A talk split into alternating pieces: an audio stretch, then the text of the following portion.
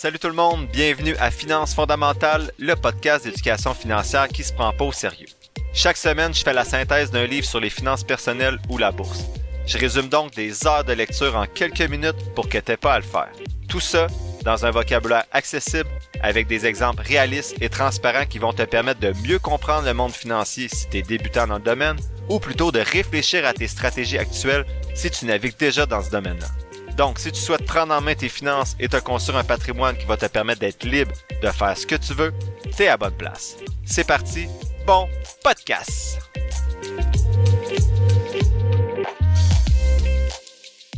Salut tout le monde, bienvenue à ce 38e épisode de Finances fondamentales. Aujourd'hui, je fais la synthèse du livre La retraite à 40 ans, écrit par Jean-Sébastien Pilote en 2020. Donc Jean-Sébastien Pilote, c'est un auteur euh, du blog, en fait c'est l'auteur du blog Jeune retraité.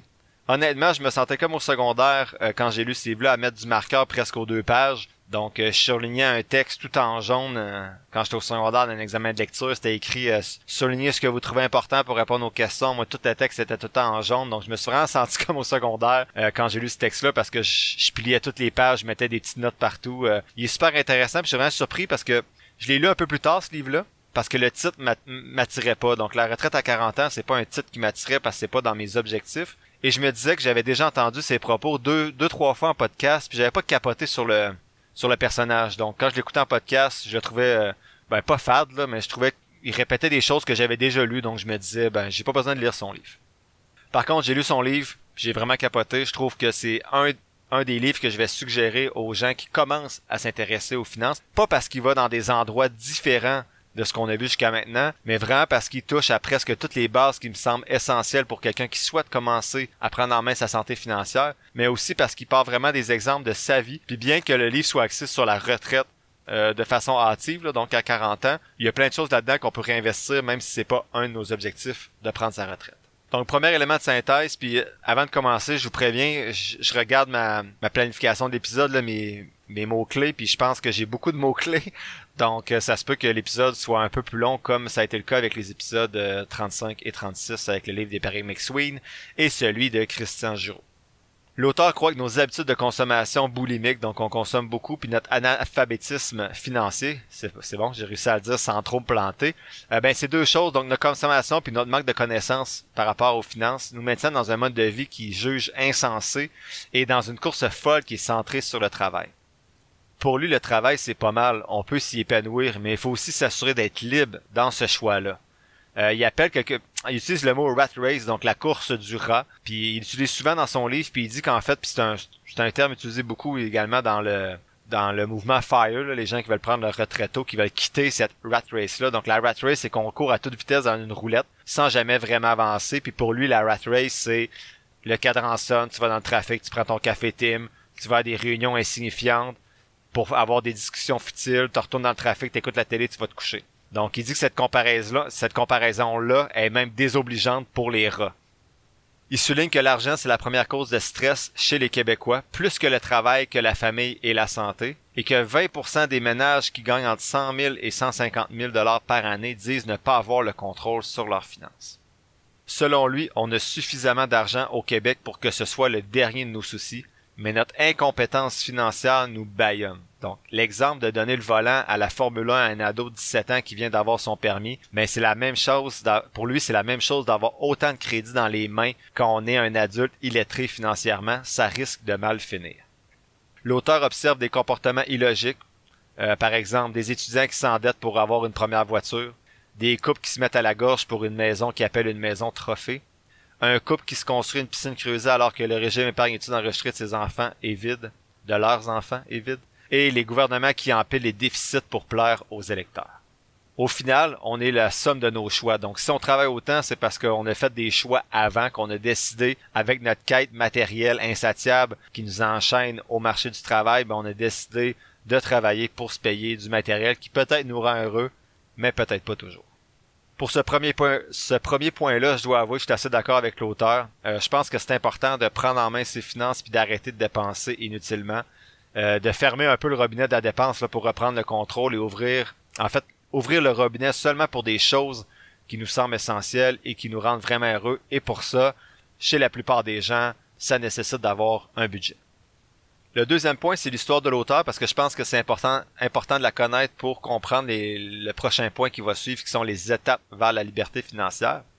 Donc l'auteur raconte son histoire puis il dit pas que c'est pour, euh, il dit pas qu'il la raconte parce qu'elle est spectaculaire, mais justement parce qu'elle est banale. Donc euh, pour lui, l'enrichissement logique est banal et à long terme. Et l'investissement passif en DCA, notamment lorsque vous mettez le même montant à chaque mois, ben c'est plate, mais c'est efficace mais c'est contre-intuitif parce que d'habitude pour réussir, il faut mettre des efforts, puis c'est le contraire ici, il faut surtout se retenir de faire trop de choses. Donc pour lui, la liberté financière est atteignante pour le commun des mortels. Le chemin, il est pas aisé, mais pour lui, c'est à la portée d'une majorité de Québécois. Il dit que c'est pas un expert, c'est juste un gars qui a trouvé une porte de sortie vers la liberté puis qui partage son expérience avec nous. Donc je vous souligne maintenant les grandes lignes de son parcours. Ses parents à lui, donc à Jean-Sébastien Pilote, ont été des modèles de frugalité, donc ses parents dépensaient pas pour rien. Donc il y a eu quand même des modèles euh, significatifs de ce côté-là. Lui, il se trouvait frugaliste, mais il s'est, il s'est identifié comme un frugaliste du dimanche plutôt quand il a rencontré sa conjointe qui est d'origine vietnamienne, qui, elle, est vraiment une fourmi. Donc lui, il disait que c'était une cigale, finalement, une cigale nord-américaine de banlieue qui a connu une seule guerre, celle des Tucs. Donc euh, quand il a rencontré sa conjointe, il s'est rendu compte qu'il était vraiment dans la ouate puis qu'il y avait un laisser-aller financier comme la plupart d'entre nous, en fait, euh, en Amérique du Nord. Quand on commence à voyager, c'est vraiment des choses qu'on se rend compte qu'ici, notre style de vie est vraiment outrageusement euh, lié à la surconsommation puis à l'abondance. Ça n'a aucun sens quand tu vas dans d'autres pays, comment tu te rends compte euh, des fois qu'on est malheureux, puis ça n'a pas rapport le, bonheur puis l'argent, mais qu'on a tellement de choses ici puis qu'on s'en rend pas compte, puis qu'on veut toujours en avoir plus quand même. Bref, euh, lui, il dit que c'était toujours pogné le bain à l'école, mais là, avec sa conjointe, il s'est pris en main. Il a obtenu son diplôme universitaire sans avoir aucune dette, en habitant chez ses parents. C'est sûr, ça aide, mais pour lui, c'est encore une question de choix. Ça a été un choix sensé pour lui de rester chez ses parents pour éviter d'avoir des dettes. Moi, personnellement, c'est pas le choix que j'ai fait. J'ai déménagé dès que j'ai pu, pas parce que je m'entendais pas bien avec mes parents, mais surtout parce que j'avais ce besoin de liberté, d'autonomie-là en déménageant de Québec à Sherbrooke. Donc, il commence sa carrière de 9 à 5 en marketing dans une compagnie de communication web et découvre un monde étrange où les workaholics n'en font jamais assez, où les paresseux ont l'impression de toujours en faire trop et où être débordé est une vertu. J'ai adoré ce bout de phrase-là où être débordé est une vertu parce que c'est vraiment en lien avec moi encore ce sentiment parfois, même si j'ai une vie équilibrée, je viens d'un milieu, donc l'enseignement universitaire, où c'est un milieu où la performance est vraiment mise de l'avant. Donc, quand tu dis que tu es dans le jus, c'est comme bien vu. On a l'impression que tout le monde doit être dans le jus. Puis moi, ben, j'ai une vie équilibrée. Le travail occupe une partie de ma vie, mais j'ai des amis, des loisirs, euh, d'autres passe-temps autour du travail. Et il y a une semaine, il y a une collègue qui m'a dit qu'elle était dans le jus, puis j'avais j'avais une semaine plutôt relaxe à ce moment-là. Je veux dire, j'avais joué au tennis deux matins dans la semaine. Euh, j'avais travaillé un petit peu le soir pour compenser, mais tu sais, ça allait bien. Puis quand elle m'a dit qu'elle était dans le jus, j'ai vraiment eu le le réflexe de lui dire hey, moi aussi tu sais j'ai plein de choses euh, en cours. Puis finalement j'ai juste dit ben non moi ça va tu sais mais juste de dire ça il a fallu que je combatte mon réflexe de faire semblant que j'étais dans le jus. Donc on est vraiment dans une société où parfois travailler plus ou dans certains milieux peut-être c'est plus le cas mais travailler plus ou être workaholic c'est bien vu. Puis je pense que la génération qui nous suit tu sais ceux qui sont qui m'écoutent qui sont la vingtaine je pense que c'est peut-être pas votre vision nécessairement du travail puis euh, tant mieux si vous êtes capable d'avoir un, mode de vie plus équilibré que peut-être que moi ou euh, la génération qui me précédait, ben on avait au travail. Donc pour l'auteur, son beau-père tombe un jour gravement malade, puis lui et sa conjointe prennent conscience qu'ils veulent voyager et vivre autrement qu'avec le 9 à 5. Il se rend compte, comme j'ai dit tout à l'heure, qu'en voyageant, sa frugalité à lui représentait un excès d'abondance par rapport à plusieurs cultures et plusieurs pays euh, dans le monde, puis que notre bonheur à nous reposait souvent sur des choses jugées futiles partout ailleurs dans le monde, donc, des enfants nus qui se nourrissent dans les poubelles, des jeunes hommes qui débouchent des égouts remplis de caca à main nue pour une pièce par jour, qui s'apitoient pourtant pas sur leur sort. Donc, eux, ils bouchent jour après jour pour offrir seulement une vie meilleure à leurs enfants, alors qu'ici, ben, on a des besoins beaucoup plus grands. Ben, en fait, on se crée des besoins beaucoup plus grands. Donc, ils se rendent compte qu'ils mènent une vie rêvée. En fait, que plusieurs d'entre nous mènent une vie rêvée, puis qu'on l'apprécie pas, on se plaint le ventre plein. Il devient donc dégoûté du jour au lendemain du mode de vie nord-américain de surconsommation. Toutes les voitures, les poubelles, les grosses maisons.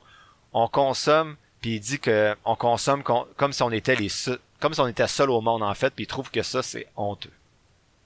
Il revient donc de ces voyages-là, puis son niveau de frugalité ben, augmente encore beaucoup, donc il passe à un autre niveau, puis se concentre sur ses besoins véritables.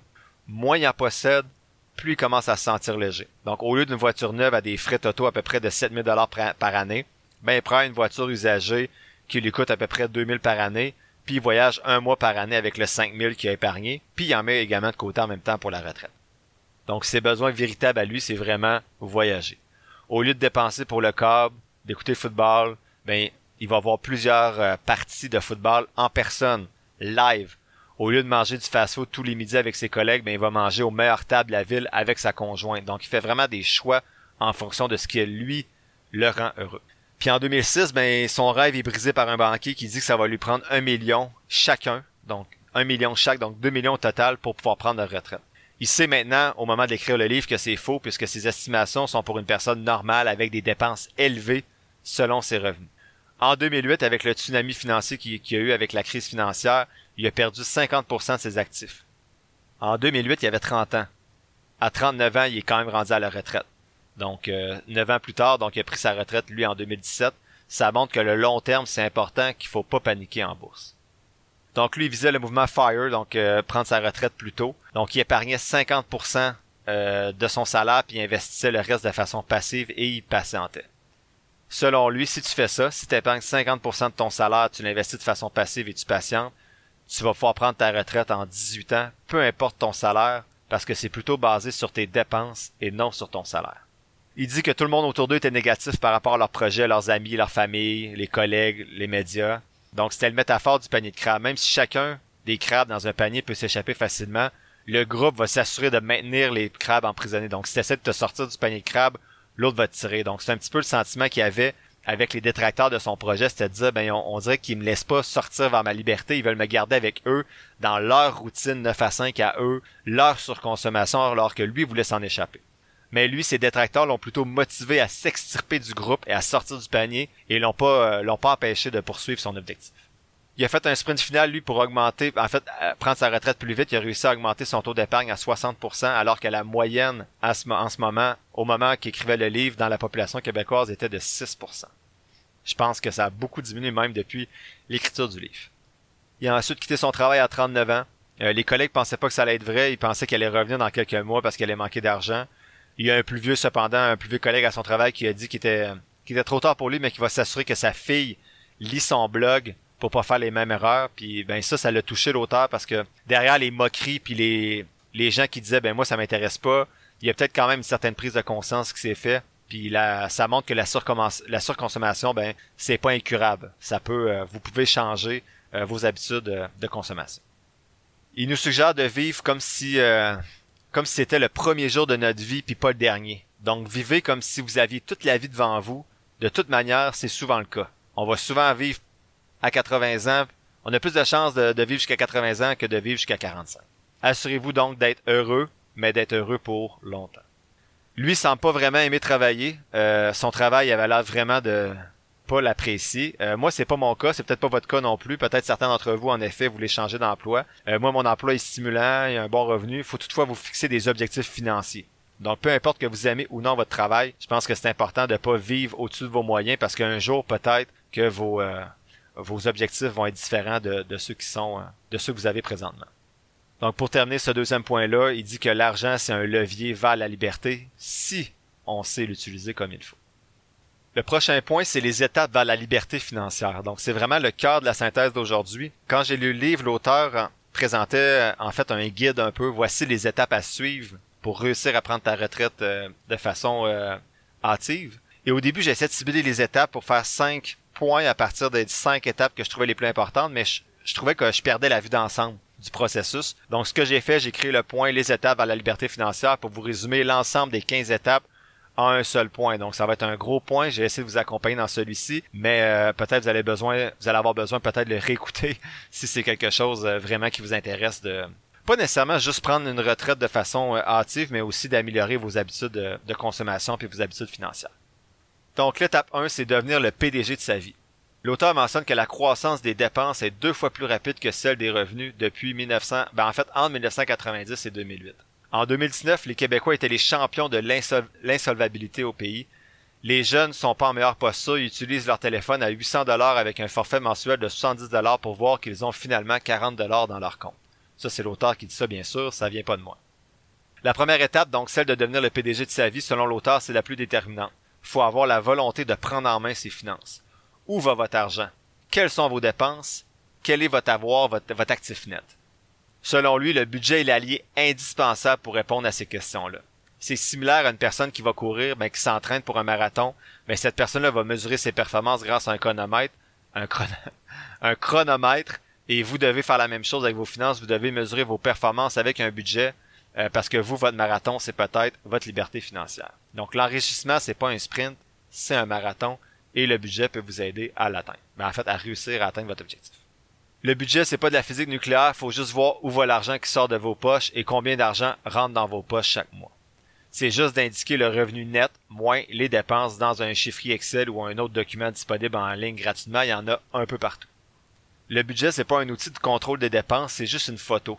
Le contrôle des dépenses doit se faire au moment où vous sortez votre carte et pas à la fin du mois, mais ça peut permettre une prise de conscience. Donc, si tu te rends compte à la fin du mois que tu as plus dépensé que tu as gagné, mais peut-être que tu te dis, ben, quand je sors ma carte de crédit pour payer faudrait peut-être que je tourne ma langue ou que je réfléchisse, j'attende 7 minutes avant d'acheter euh, avant d'acheter le, produit. Donc tourner sa langue, ça avait aucun rapport avec avec ce point-là. Moi, vous le savez, j'ai pas de budget, mais j'ai mon bilan qui me permet de voir si je réussis à augmenter mon actif net. Donc si je réussis à épargner plus euh, que ce que je gagne à chaque mois. J'ai vraiment aucun problème de dépense. C'est plutôt l'inverse. Il faut que j'apprenne à dépenser. Euh, je crois donc que c'est essentiel pour la majorité des gens, le budget, surtout s'il vous reste jamais rien à la fin du mois mais dans ma situation, je ressens pas que c'est un besoin essentiel pour l'instant. L'auteur vous demande, vous pose la question suivante, c'est quoi votre actif net? Donc, euh, comme PDG de votre vie, vous devez être capable de répondre à cette question essentielle. Vous pouvez partir de mon exemple que j'ai fait dans les bilans, puis l'ajuster à votre réalité ou ajouter des lignes, enlever des lignes, mais vous devez connaître votre actif net. C'est la première étape vers votre euh, liberté financière. L'auteur rappelle, comme j'ai dit quelques fois, que l'actif net, c'est juste un chiffre sur du papier, ça définit pas qui vous êtes la qualité d'un individu, selon lui, a rien à voir avec son compte en banque.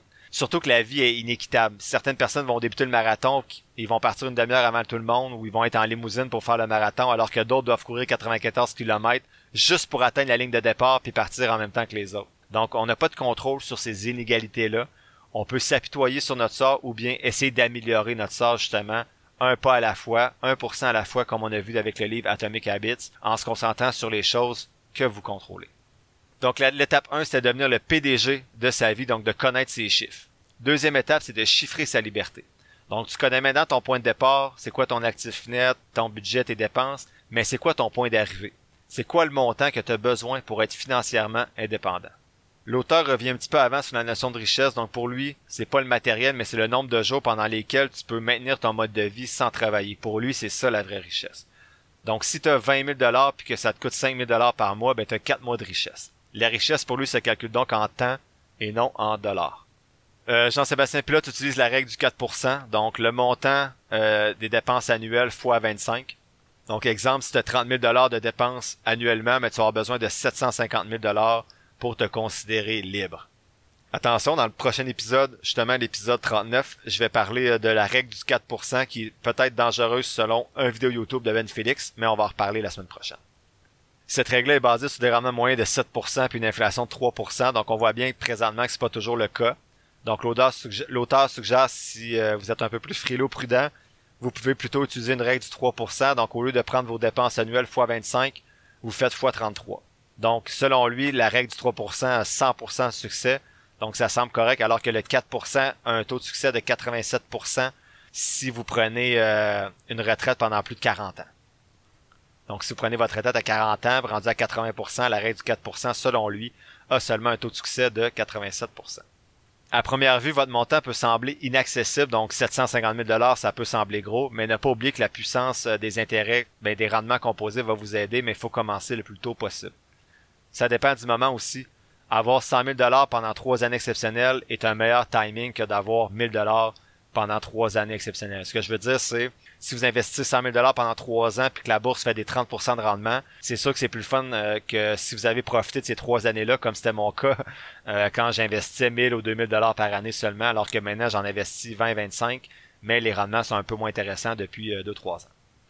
L'étape 3, c'est imaginer son évasion. Donc, quelles sont tes priorités? Si tu réponds santé, bonheur, amour, famille, comme tout le monde, ben sache qu'en moyenne, qu'on passe en moyenne 50% de nos heures d'éveil au travail 23% devant la télé, 19% sur les réseaux sociaux. Il reste donc environ 10% pour ce qui vous semble réellement important.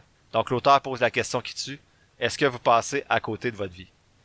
L'auteur donne l'exemple d'un frigaliste qui pourrait avoir 18 000 de dépenses par année, travailler comme saisonnier à peu près 6 mois par année puis passer l'hiver dans un pays chaud. Sinon, ça peut être un autre exemple, un travailleur autonome qui travaillerait seulement 3 jours par semaine pour se concentrer sur le reste. Donc la liberté financière, c'est pas juste prendre sa retraite jeune. Chacun peut avoir un chemin différent selon ses objectifs et ce qui le rend vraiment heureux, encore une fois. L'objectif, euh, c'est l'étincelle du changement. C'est quoi le vôtre? Euh, il rappelle l'objectif SMART, donc il faut qu'un objectif soit spécifique, mesurable, atteignable, réaliste et temporellement défini. Mais si à l'étape 2, on chiffrait c'est quoi le, le, montant qu'on a besoin, à l'étape 3, vous devez imaginer qu'est-ce qui vous rend heureux. Ensuite, à l'étape 4, ben, c'est exploiter la faille du système. Donc, selon l'auteur, pour s'enrichir, il faut maximiser ses revenus et diminuer ses dépenses. Donc, l'écart entre les deux, c'est ce qui va vous amener la richesse. C'est simple, mais plusieurs personnes cherchent pourtant des solutions miracles qui mènent souvent à vous faire avoir, vous faire escroquer puis à perdre de l'argent. Donc selon lui, le système a vraiment une faille, la consommation. Tu pourrais avoir un actif net de millions de dollars, donc tu pourrais avoir des millions en banque dans ton actif net en termes d'investissement. Si tu dépenses pas beaucoup puis que tu as seulement 25 000 dollars de revenus que tu te payes à la retraite, tu pourrais passer sous le radar et le gouvernement va même te considérer pauvre. Tu vas peut-être profiter de soutien financier du gouvernement. Ça demande toutefois de la volonté. Donc l'auteur dit que ton ami va peut-être arriver en BMW qui lui coûte 15 000 par année, va se faire remarquer pas mal plus que toi qui arrive en Corolla qui te coûte 3 000 par année, mais tu investis pourtant le 12 000 de différence chaque année dans ton CELI et ton REER. Comme société, c'est quoi le comportement qu'on devrait valoriser? Selon moi, c'est plus les habitudes financières saines plutôt que la BMW, mais bien, bien sûr, ça c'est une position personnelle et c'est la position de l'auteur, vous comprendrez également. Donc bref, il dit que épargner et investir, c'est un comportement qui passe souvent inaperçu inaperçu qu'on fait pour soi et il faut se valoriser autrement que par le regard des autres lorsqu'on emprunte euh, ce chemin-là. Il donne un exemple du 4% puis l'impact de diminuer nos dépenses. Donc, il donne l'exemple d'un pâtissier qui gagne 40 000 dollars net avec 30 000 de dépenses. Si ce pâtissier-là réussit à diminuer ses dépenses de 30 000 à 20 000 dollars, au lieu de prendre sa retraite euh, dans 31, ben, en fait dans 32 ans, il va la prendre environ dans 17 ans. Donc, c'est presque la moitié moins de temps pour atteindre la retraite en ayant diminué ses, dépenses de 30 000 à 20 000 dollars. Donc cet auteur-là est vraiment centré davantage, pas sur les revenus, mais davantage sur les dépenses. Qu'est-ce qu'on peut faire pour diminuer ses dépenses? Il parle du taux d'épargne dans cette étape-là. Donc le montant, vous en fait, vous devriez connaître votre taux d'épargne et pour ce faire, vous devez prendre le montant épargné et le diviser par votre revenu net. Donc si vous gagnez 40 000 et que vous épargnez 10 000 dollars, votre taux d'épargne est à 25% plus haut est votre taux selon lui, plus proche est votre liberté financière parce que le moment de la retraite ne repose pas sur vos revenus, mais bien sur vos dépenses, comme on vient de dire. Donc, quelqu'un qui gagne 300 000 avec 250 000 dollars de dépenses va prendre sa retraite plus tard qu'une personne qui gagne 40 000 dollars, mais avec 20 000 dollars de dépenses. Donc, c'est vraiment votre taux d'épargne, mais en fait, euh, vos dépenses et votre taux d'épargne qui vont, euh, qui vont déterminer quand vous allez pouvoir prendre votre, votre retraite ou, si on oublie la retraite, quand vous allez être libre financièrement de faire ce que vous souhaitez faire dans la vie. L'étape 5, c'est devenir rebelle. Donc maintenant, rendu à cette étape-là, vous avez normalement un budget, vous avez une idée de vos dépenses, une idée de vos revenus, vous connaissez votre actif net et vous connaissez votre taux d'épargne. Vous connaissez aussi le montant de votre liberté, c'est quoi le montant que ça vous prête, ça vous prêt, ça vous prend. Euh, est-ce que vous êtes prêt à passer à l'action maintenant? Si vous arrêtez à l'étape 4, donc l'étape précédente de calculer votre taux d'épargne, vous allez avoir un portrait de votre situation, mais il n'y a rien qui va s'améliorer. Donc à partir de l'étape 5, on commence à agir. L'auteur dit que pour améliorer votre taux d'épargne, atteindre un taux d'épargne élevé, il faut être carrément rebelle et aller à contresens des autres puisqu'on est dans une société de surconsommation. Il dit qu'un vrai rebelle ne laisse pas la consommation le définir. L'étape 6, c'est vivre comme un millionnaire. Donc, l'auteur dit que les riches qui ont bâti eux-mêmes leur richesse ont énormément de respect pour l'argent. Pour eux, un dollar va toujours être un dollar comme on l'a vu dans le livre de Nicolas Bérubé ou de Thomas Stanley dans le dernier épisode, les riches, c'est pas nécessairement des personnes qui vont flasher avec des voitures de sport ou des cigares cubains euh, qui vont brûler de l'argent. Euh, les gens qui les gens qui vont faire semblant, qui vont essayer d'avoir l'air riche, bien souvent vont faire ces comportements-là. Oubliez pas que les millionnaires, c'est pas ceux qu'on croit, ils vont souvent se fondre dans la masse et vont souvent être autant ou plus frugaux que la moyenne des gens. L'auteur rappelle que la recette pour devenir millionnaire est ennuyante, donc c'est épargne, plus investissement, plus temps. Donc, épargnez, investissez et soyez patient. L'auteur dit qu'idéalement, il faudrait épargner 50% de son revenu net. On s'entend que c'est pas à la portée de tous, puis ça, ça prend en fait, il faut faire des choix pour atteindre ce taux d'épargne-là. Mais ce qui est intéressant, c'est qu'il donne l'exemple que si quelqu'un investit 15 dollars par jour depuis sa naissance avec bon une hausse égale à l'inflation, ça prendrait 52 ans à atteindre le premier million, mais ça prendrait seulement ensuite 8 ans pour atteindre 13 millions. Donc ça montre vraiment, encore une fois, que le temps est un allié et les rendements composés, bien sûr, euh, avec, euh, avec la patience et le temps. Septième étape, c'est hacker son budget. Donc, il dit qu'il y a un coût de renonciation. Donc, à quoi on renonce quand on fait un choix, exemple? Est-ce qu'on veut faire un voyage, mais il faudrait peut-être s'acheter un manteau de moins ou plusieurs manteaux de moins? Est-ce qu'on voyage ou on va dans le régime épargne-études d'enregistrer des enfants? Donc, chaque choix qu'on fait a un coût de renonciation qui est associé. L'auteur donne l'exemple de Marc qui dépense 20 dollars par semaine au 6,49. S'il avait investi ce 20 dollars-là, en 30 ans, il aurait accumulé 106 000 dollars environ. Est-ce que vous achèteriez un billet à 106 000 dollars pour avoir la très mince chance de gagner un million? Sûrement pas. Donc encore une fois, c'est un choix. On investit dans, un billet en espérant gagner alors qu'on sacrifie 106 000 dollars en même temps. L'auteur parle d'épluchette de budget, donc d'optimiser les dépenses grâce au budget. Euh, si le chemin vers votre liberté financière est un 42 km, la moitié du parcours serait cette étape-là selon lui. Donc la moitié de votre parcours vers la liberté financière pour lui repose dans l'épluchette du budget.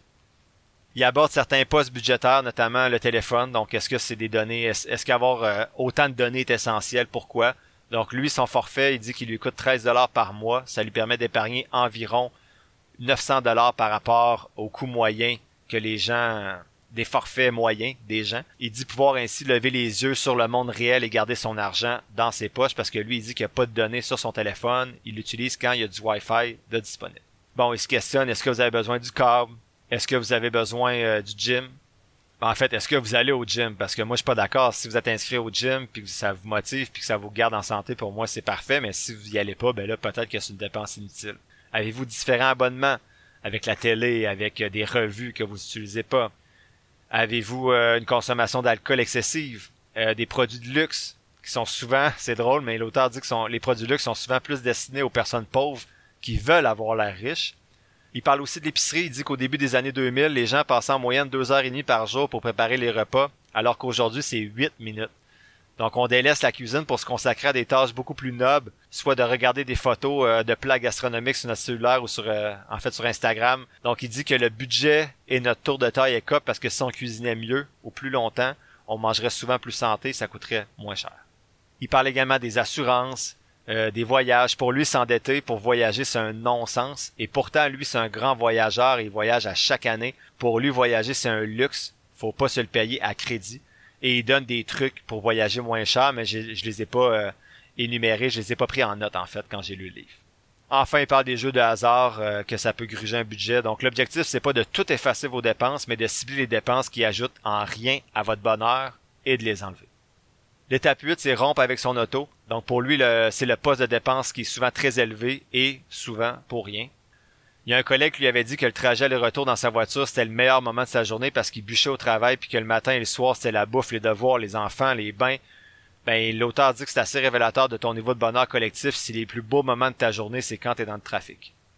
Je dois avouer que maintenant que j'écoute beaucoup de podcasts, ça me dérange pas tant d'être pris dans le trafic, mais c'est pas non plus le moment le plus heureux de ma semaine. L'auteur dit que le courriel d'une voiture, c'est en 18 dollars euh, pour une Corolla et 50 dollars pour un Range Rover. Donc, oubliez pas que 15 dollars par jour, ça équivaut à 30 millions, à 13 millions plutôt sur 60 ans. Les gens investissent dans l'Auto-Québec pour gagner des millions, mais ils se rendent pas compte que leur auto est justement leur billet vers la liberté financière. S'ils faisaient des choix plus sains sur, euh, en fait, des choix plus raisonnables plutôt, avec leur voiture, ben la différence euh, qui était épargnée pourrait être investie, puis ça, ça pourrait euh, justement représenter leur liberté financière c'est fou l'argent. L'auteur dit en fait que c'est fou l'argent qu'on dépense chaque jour pour aller travailler. 20 pièces pour l'auto, 3 pièces pour le café, 15 pièces pour le dîner avec les collègues, 10 pièces pour le parking, 5 pièces pour le billet de l'Auto-Québec. Ça fait beaucoup d'argent qui, si elle était investie, ben finalement, au lieu d'avoir un actif net de 50 000 vous seriez peut-être déjà rendu à 450 000 La la neuvième étape, c'est de louer une habitation. Selon les statistiques de l'auteur, le rendement moyen de l'immobilier est de 4% entre 1986 et 2016, alors que le rendement boursier euh, du SP500 notamment est de 7,6%. Donc la bourse est plus volatile mais offre de meilleurs rendements qu'une habitation. Là, il faut être prudent, les statistiques de l'auteur reposent sur une maison et non nécessairement sur des immeubles à revenus. Donc tout ça revient à la suggestion que j'ai fait, ben, en fait que l'auteur que du livre que j'ai résumé dans l'épisode 8, Le Barbier riche, faisait, c'est d'investir la différence que vous avez dans vos poches lorsque vous louez quelque chose, de l'investir au lieu d'acheter, et ça va être plus rentable à long terme.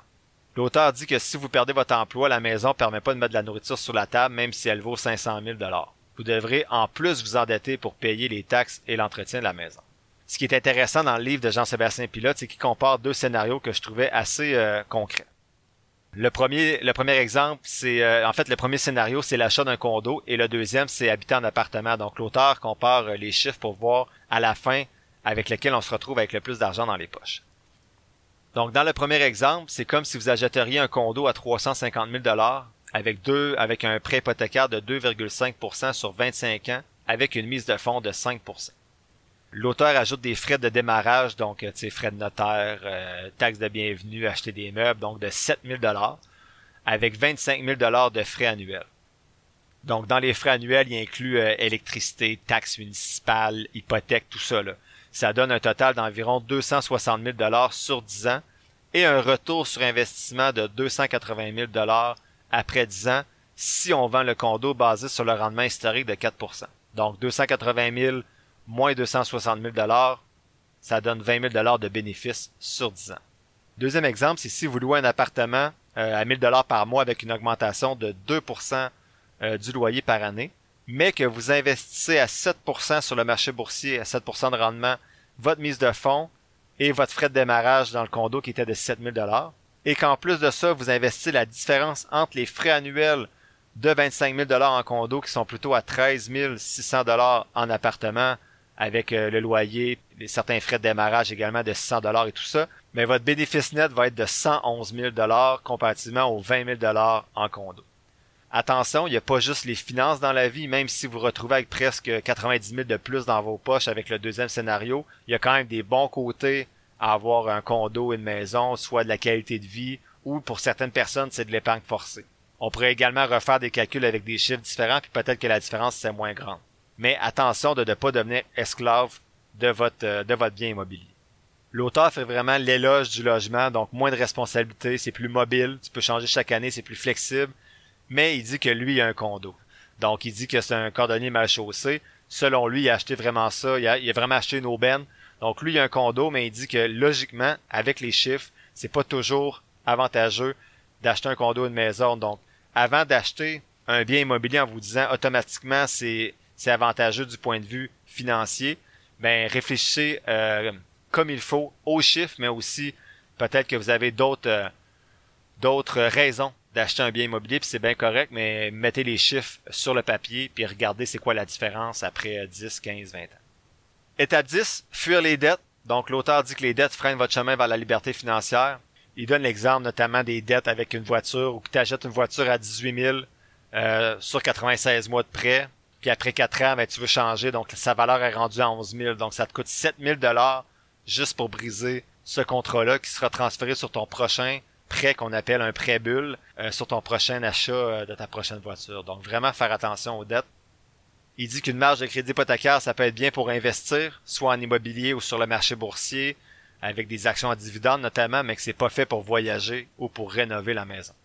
Pour vous en sortir si vous êtes endetté, l'auteur, l'auteur dit de couper votre crédit, de classer vos dettes de la pire à la moins pire au, niveau du taux d'intérêt, de payer ces dettes-là dans l'ordre, de consolider les dettes aux besoins, notamment avec une marge de crédit hypothécaire aux besoins, et la dernière étape, de faire faillite. Je suis pas un expert, donc je vais juste vous dire ces cinq étapes-là selon ce que l'auteur écrit dans son livre. Enfin, il peut avoir des bonnes dettes, mais l'auteur dit que les bonnes dettes, les dettes qui peuvent aider à faire plus d'argent, sont réservées à ceux qui comprennent les risques et qui maîtrisent les dettes. Pour les autres, les dettes sont souvent une menace à leur santé financière. L'étape 11, il dit d'investir comme Buffett, donc si vous maximisez votre taux d'épargne, le plus difficile est fait selon lui. Ensuite, vous devez investir dans vos compétences et votre littératie financière d'abord. Une fois que c'est fait, que vous comprenez le marché boursier et l'investissement, ben vous pouvez investir soit en bourse ou en immobilier. Selon lui, les deux voies sont bonnes, mais sont différentes. L'immobilier, c'est pas passif. C'est comme une petite entreprise avec des clients à satisfaire. Par contre, vous avez accès à l'effet de levier. Donc, vous pouvez faire beaucoup plus rapidement euh, d'argent avec le même 20 000 par exemple. Donc avec 20 000 en bourse, tu peux avoir accès à 20 000 d'investi, alors qu'en immobilier, avec le 20 000 ben, tu peux peut-être acheter quelque chose à 100 000 Donc ton rendement va être fait à partir d'un plus gros montant, euh, à partir du 100 000 et non du 20 000 Par contre, la diversification est plus élevée en bourse selon l'auteur. Euh, l'implication est beaucoup moins élevée en bourse, c'est moins prenant. La liquidité est plus élevée en bourse, c'est plus facile d'avoir accès à ton argent, mais bien sûr, il y a une plus grande euh, volatilité également. L'auteur dit que l'immobilier permet d'avoir un plus grand contrôle, un plus grand effet de levier alors que c'est plus risqué d'avoir l'effet de levier en bourse, et que l'impact fiscal est bon dans les deux, mais que tu peux réduire plus de dépenses avec l'immobilier alors qu'à la bourse, ben, tu as accès à ton CELI, ton REER, ton CELIAP, donc euh, différents véhicules avantageux au niveau fiscal. Le coût de transaction est plus élevé en immobilier, donc avec 20 dollars en bourse, tu peux commencer, alors qu'en immobilier, tu as besoin de plus gros montants. Le rendement, ben ça dépend. Euh, la bourse offre un rendement intéressant, mais si tu gères bien tes immeubles, tu peux réussir à avoir un rendement plus intéressant qu'à la bourse, mais comme on l'a dit, ça prend un niveau d'implication un peu plus élevé pour gérer tes immeubles.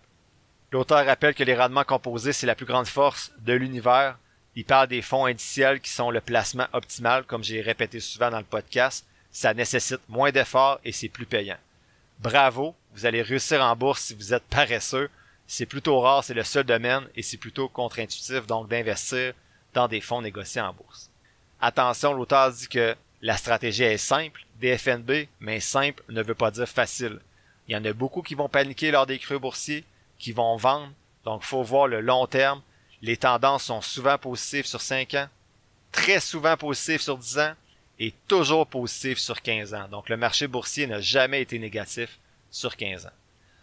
D'où la pertinence selon l'auteur d'avoir euh, un conseiller financier si vous paniquez facilement, ou bien tout simplement refaire votre profil de risque qui est disponible en ligne sur plusieurs sites et d'investir dans un FNB qui répond à votre profil de risque. Donc si vous avez un profil 60 actions, 40% obligations, ben d'investir dans un FNB qui reflète cette répartition-là. L'auteur dit qu'il y a d'autres options également, autres que le conseiller, qui peuvent coûter cher en frais de gestion. Vous le savez, on en parle assez souvent.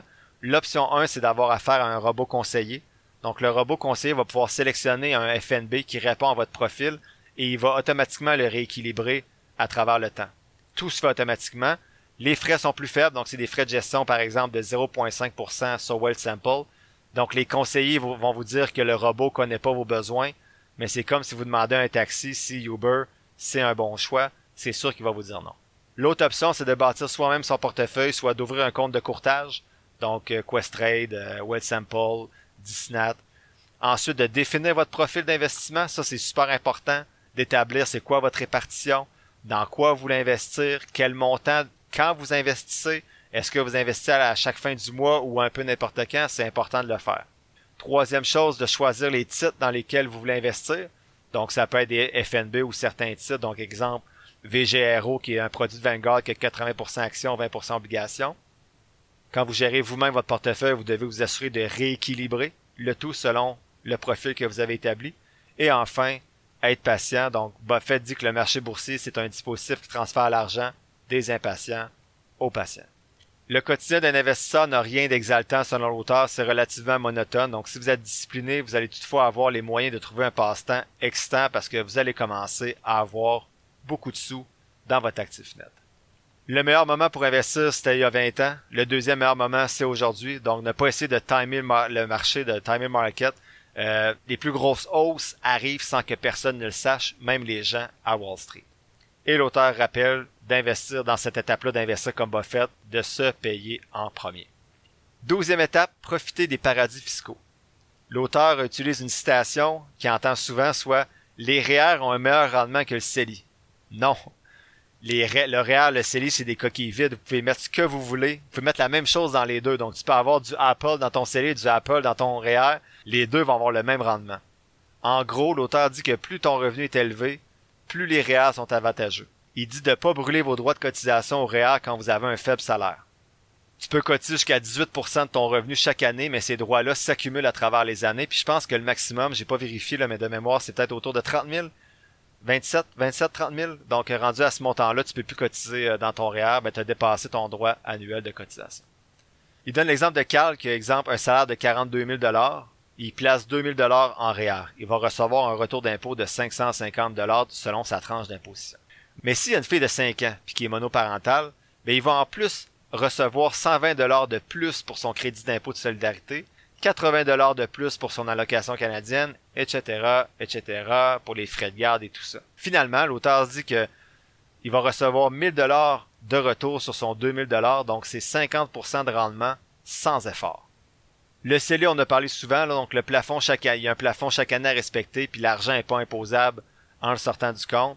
Donc, contrairement au REER qui donne un retour d'impôt, ben le CELI, lui, n'est pas imposé à sa sortie, mais il n'y a pas de retour d'impôt. Les gens qui ont un faible revenu devraient, en général, prioriser le CELI avant le REER. En fait, c'est rare qu'on se trompe avec le CELI parce que si tu investis dans ton CELI, tu as déjà été imposé. Donc, si tu veux le mettre dans ton REER, tu as sortir de ton CELI et le mettre dans ton REER. Alors que quand tu investis dans ton REER, ben, tu peux faire une erreur parce que ça se peut que c'était pas le bon moment d'investir dans ton selon ton salaire. Et là, si tu le sors, ben, tu es imposé peut-être à, un taux d'imposition assez élevé, même si tu le mets dans ton CELI après. Donc, si vous hésitez dans quel compte investir, je vous dirais, de façon générale, vous pouvez pas vous tromper avec le CELI. Vous pourrez ensuite prendre d'autres décisions puis transférer des montants dans le mais au pire, vous n'aurez pas fait d'erreur.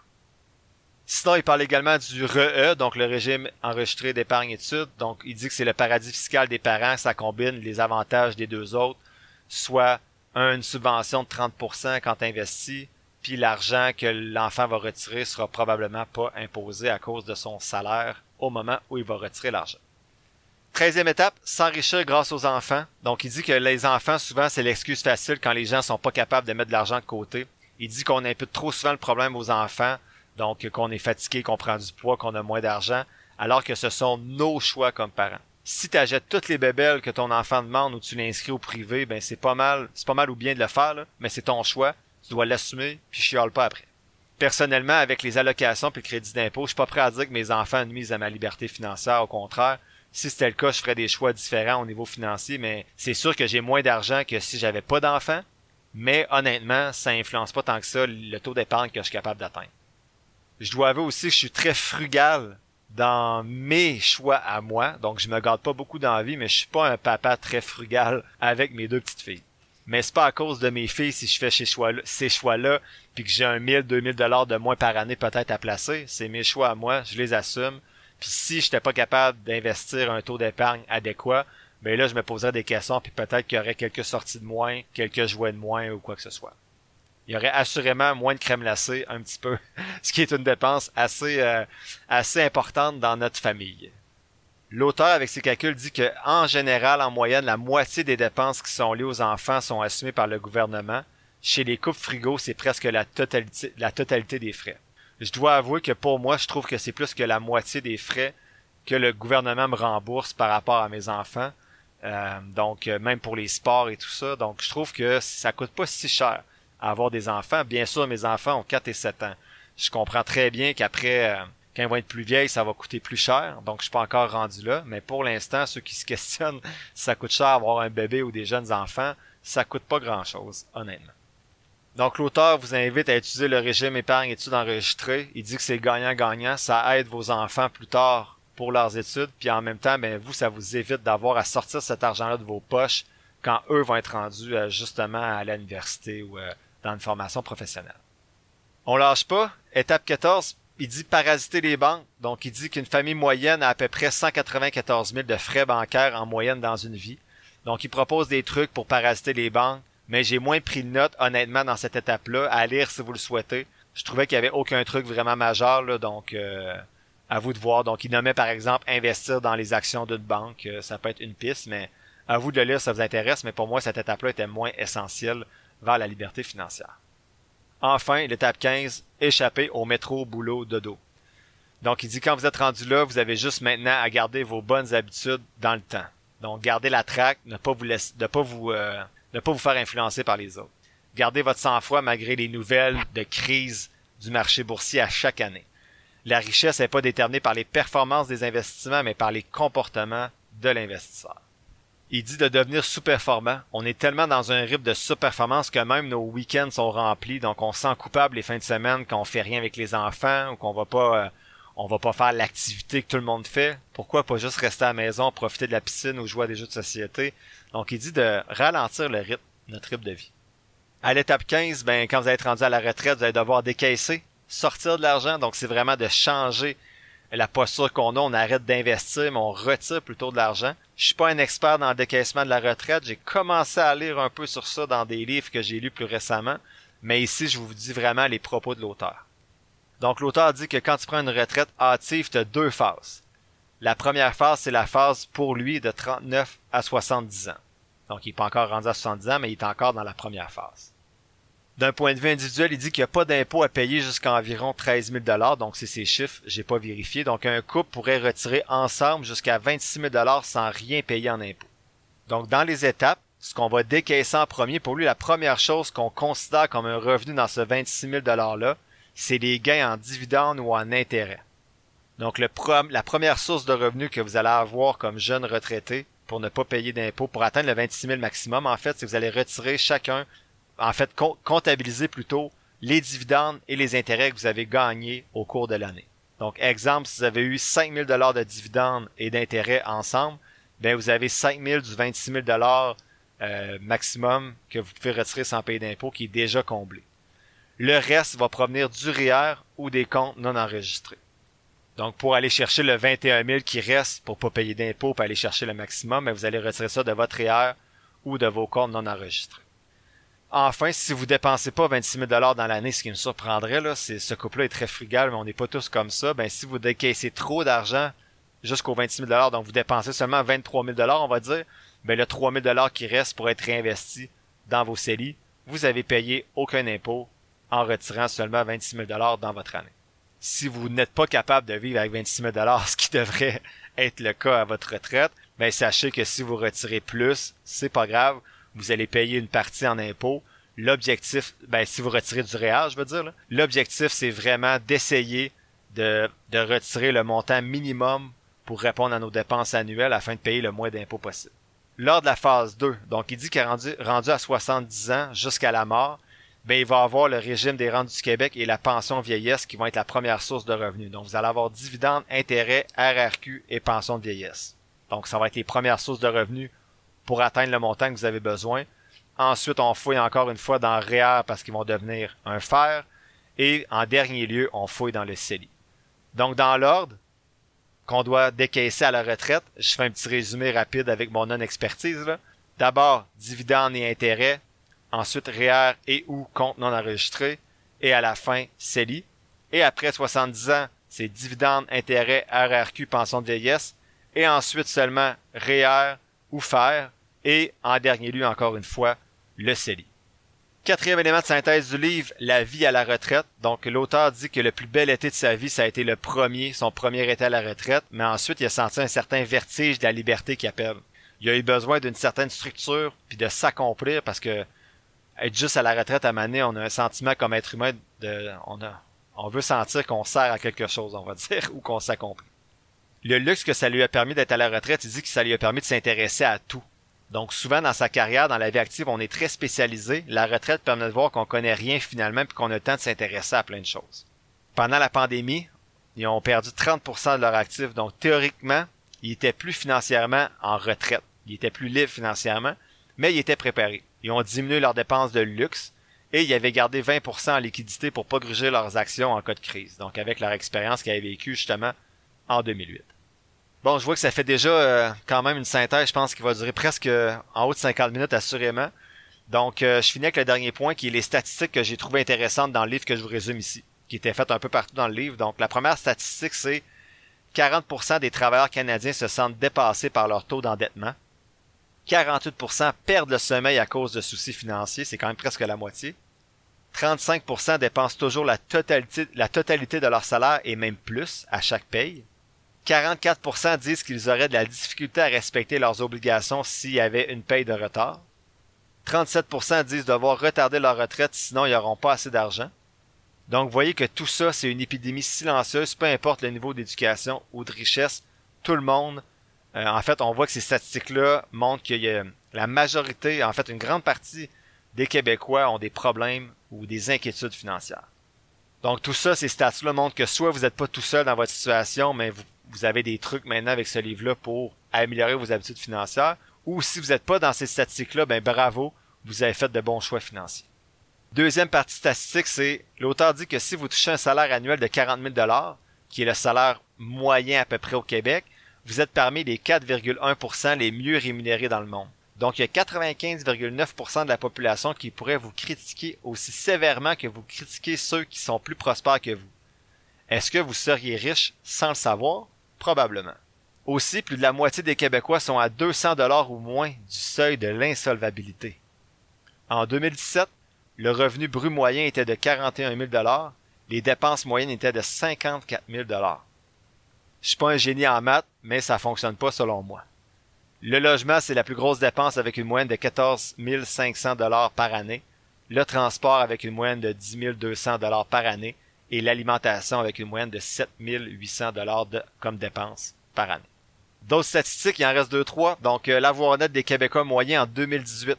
Les gens qui ont moins de 35 ans, leur actif net est d'environ 101 500 dollars, incluant maison, tout l'actif net. En moyenne, les Québécois entre 35 et 44 ans ont un actif net de 210 000 dollars. Entre 45 et 54 ans, un actif net de 235 000 dollars. De 55 à 64 ans, un actif net d'environ 291 000 dollars et à 65 ans et plus, un actif net de 311 000 environ. Ce que je trouve fou, c'est que ça représente à peu près la valeur d'une maison. Ça veut dire que l'actif net des Québécois repose en majorité sur leur maison et ou sur leur fonds de retraite euh, au travail, leur fonds de pension. L'auteur dit qu'aux États-Unis, il y a trois fois plus de millionnaires dans des maisons sous 300 000 qu'au-dessus d'un million. 62% ont des revenus sous les 100 000 donc ça montre que tu n'as pas besoin d'avoir un gros salaire pour atteindre euh, un, actif net intéressant. Moi, ces chiffres-là montent aussi, en fait, ça m'encourage. Je vois que les gens en haut de 65 ans et plus au Québec ont en moyenne un, actif net de 311 000 alors que je suis déjà en haut de 500 000 Donc, c'est une petite tape dans le dos. Ça veut dire que moi et ma blonde, on fait quand même euh, du beau boulot pour, euh, pour construire le patrimoine familial. Enfin, dernière statistique, le ratio d'endettement est passé de 105, de 105 à 175% depuis les années 2000. Donc le taux d'endettement actuel est comparable à celui de la crise de 2008. Et le trois quarts de l'endettement des Québécois repose sur leur maison. Donc en conclusion, nos actions sont grandement influencées par le regard des autres qui nous entourent, nos habitudes de consommation n'y échappent pas. Donc l'auteur utilise une citation de Fight Club, nous achetons des objets inutiles avec de l'argent que nous n'avons pas pour impressionner des gens que nous n'aimons pas. Donc, euh, j'adore le film Fight Club et j'adore cette citation d'essayer d'impressionner des gens qui finalement, on s'en fout un peu d'eux autres. L'auteur dit que chaque dépense, ben en conclusion, l'auteur dit que chaque dépense réfléchie ajoute un barreau à votre prison financière. Les Québécois disposent de toutes les ressources financières nécessaires pour aspirer à une plus grande liberté. Il suffit de faire les bons choix et d'agir en conséquence. Le style d'écriture du livre est excellent, ça se lit très bien, et je vous avouerai qu'il y a très peu de vide dans le texte. Des fois, je lis des livres, puis il y a deux, trois chapitres qui sont pas intéressants. Ce livre-là, honnêtement, à part l'étape 14 que j'ai dit tantôt, j'ai pas mal pris des traces partout dans le texte. Finalement, alors que tout le monde veut devenir riche rapidement, la stratégie FIRE propose de devenir pauvre lentement. Ça, c'est bien que tout le monde ne pourrait pas vivre comme lui, ça fonctionnerait pas, euh, comme tous les extrêmes dans la vie. Mais est-ce qu'on peut améliorer notre situation dans tout ce chaos de surconsommation? Et penser à vous avant de penser aux autres. C'est surprenant un peu, mais j'allais lire euh, ce livre-là un petit peu à reculons. Et c'est probablement un de ceux, comme je disais au début, que j'ai trouvé le plus intéressant dans ceux que j'ai lus, même si j'ai lu plus tard puis que je cherchais pas nécessairement ce type d'informations-là. Donc je recommande assurément ce livre-là parce qu'il rentre facilement dans mon top 10 et il est pas mal proche du top 5 s'il est pas dans mon top 5. Donc qu'est-ce que je retiens de ce livre-là en gros? Cesser d'être une victime et prendre ses finances en main, se fixer des objectifs smart, remettre en question chacune de ses dépenses, sous-consommer, augmenter son taux d'épargne et investir, maximiser les paradis fiscaux et atteindre sa liberté financière et non celle des autres. La semaine prochaine, euh, tout comme lors de l'épisode 15, je vais faire la synthèse d'une vidéo YouTube de Ben Felix, soit de 2.7% Rules for the Retirement Spending, soit la règle du 2.7% pour le décaissement de la retraite. Cette synthèse va remettre justement en question la viabilité de la règle du 4% qui a été discutée aujourd'hui dans le livre de Jean-Sébastien Pilote. Ce jeudi, je vais partager sur la page Facebook du podcast l'analyse de trois autres compagnies en bourse, soit Intuit, INTU, Lam Research Corporation, LRCX et Williams Sonoma WSM. L'épisode tire à sa fin. Je te remercie d'avoir pris quelques minutes aujourd'hui pour m'écouter. J'espère que les contenus partagés t'auront apporté de la valeur. Si c'est le cas, ou bien que tu trouves que de façon générale, le podcast aide à ta santé financière, tu peux soutenir mon travail de trois façons différentes. D'abord, tu peux t'abonner au podcast pour 3,99 par mois afin d'avoir un accès en plus à un épisode mensuel supplémentaire à chaque premier jeudi du mois. Ensuite, tu peux donner de la visibilité au podcast en le partageant avec ton entourage et sur tes réseaux sociaux ou en cliquant sur le bouton suivre, abonnement ou quelque chose qui ressemble à ça selon la plateforme sur laquelle tu m'écoutes. Ça, ça te coûte rien et ça m'aide beaucoup. Enfin, tu peux nourrir les futurs épisodes en me posant des questions ou en me suggérant des lectures sur la page Facebook du podcast ou par Gmail. Toutes les informations sont quelque part dans la description de l'épisode. Je t'invite justement à t'abonner à la page Facebook du podcast pour avoir accès chaque semaine à l'image synthèse des épisodes et également à l'analyse des compagnies en bourse que j'effectue à l'aide de ma stratégie d'analyse fondamentale. N'oublie pas que je suis pas un expert, prends donc jamais ce que je dis pour du cash, fais toujours tes propres recherches. Sur ce, Merci encore pour ton écoute et on se voit dans le prochain épisode de Finances fondamentales.